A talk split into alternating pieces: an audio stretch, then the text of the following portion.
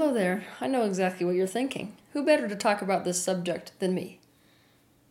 One of the most politically incorrect people you will probably meet. I am also willingly and knowingly politically incorrect for a reason, which you'll find out about later. But what is political incorrectness? Political incorrectness is language, actions, or policies that are intended or designed specifically to offend or disadvantage a particular group of people in society. Political correctness, on the other hand, is language, actions, and policies intended and designed to not offend or disadvantage any particular group of people in society. We've seen it in politics. Candidates endlessly dancing around the truth of how they really feel and what they really think so that they can get the vote. But are we so much different than corrupt politicians? Not when we're concerned with people seeing us in a certain light.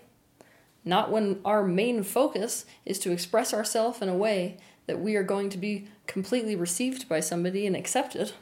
We cannot discuss political correctness without also discussing stereotypes and prejudices. After all, a person who's politically correct, or PC, is someone who seeks to set right the injustices done in the past by prejudice and stereotyping specifically by changing or avoiding language that may offend those people. Reality check moment. We are all prejudice. We all have stereotypes. Whether or not we censor those stereotypes or cover them up or admit to them or not. Here's an example.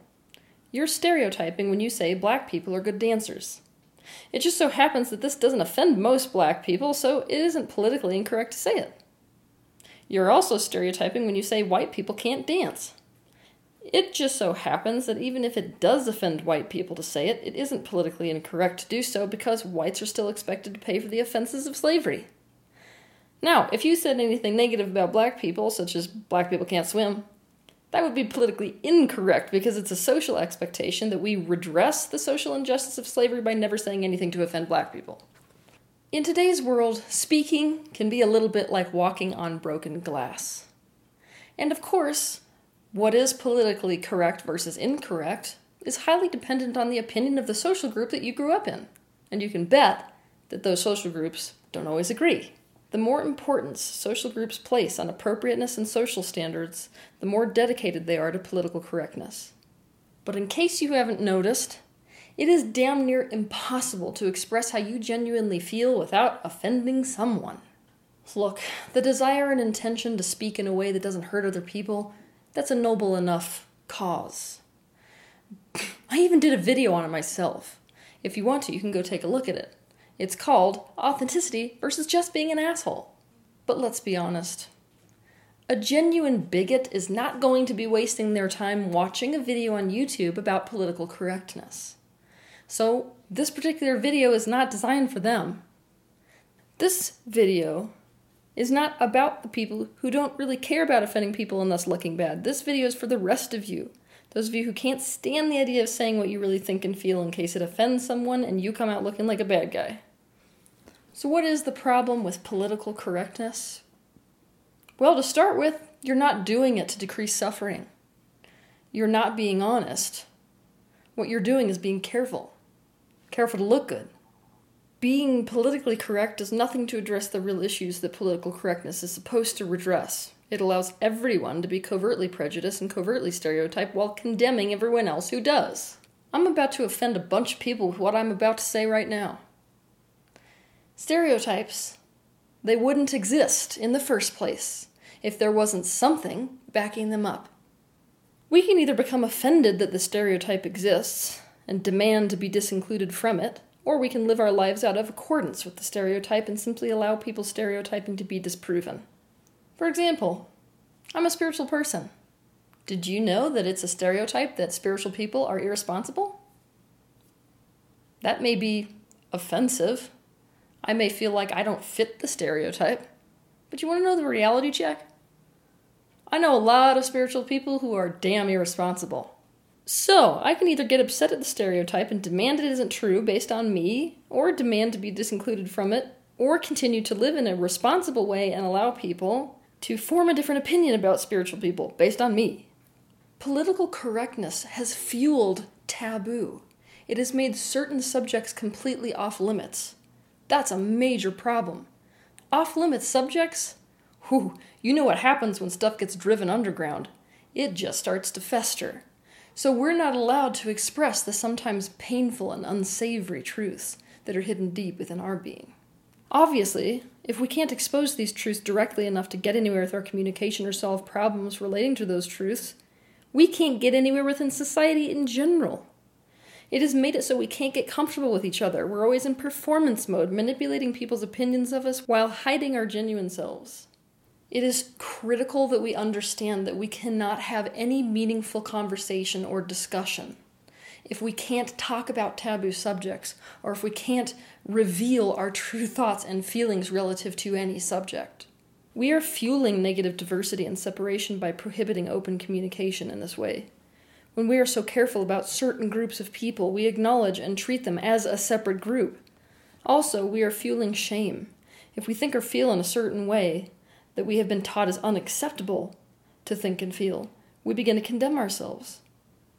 The fact that we shouldn't think or feel that certain way does not change anything. Doesn't change the fact that we feel that way, so we're convinced something's wrong with us or bad about us. You want a harsh truth? The harsh truth is there are many harsh truths that we don't want to face. It doesn't feel good to look at them. It may offend us to look at them. But unless we do, we're literally up the creek without a paddle. There's a lot of deep truths that will offend people and piss them off. There's a lot of deep truths within you that may not cast you in the greatest light. But it is important for the sake of authenticity to expose those truths so they can be meaningfully addressed. It is absolutely critical that you say what you mean and that you mean what you say. As a spiritual teacher, I am really, really feeling frustrated about the fact that I run into so many people on this earth who would rather hear a direct lie than somebody say something that is politically incorrect. If we constantly censor ourselves relative to anything that might be controversial or offensive or taboo, we will end up in a prison of restricted expression and self righteous moral indignation. Do you know how many of us are content to have an elephant in the room? Not just one elephant in the room, a whole damn herd of them. Now, I'm going to tell you that part of your spiritual practice is to expose these elephants.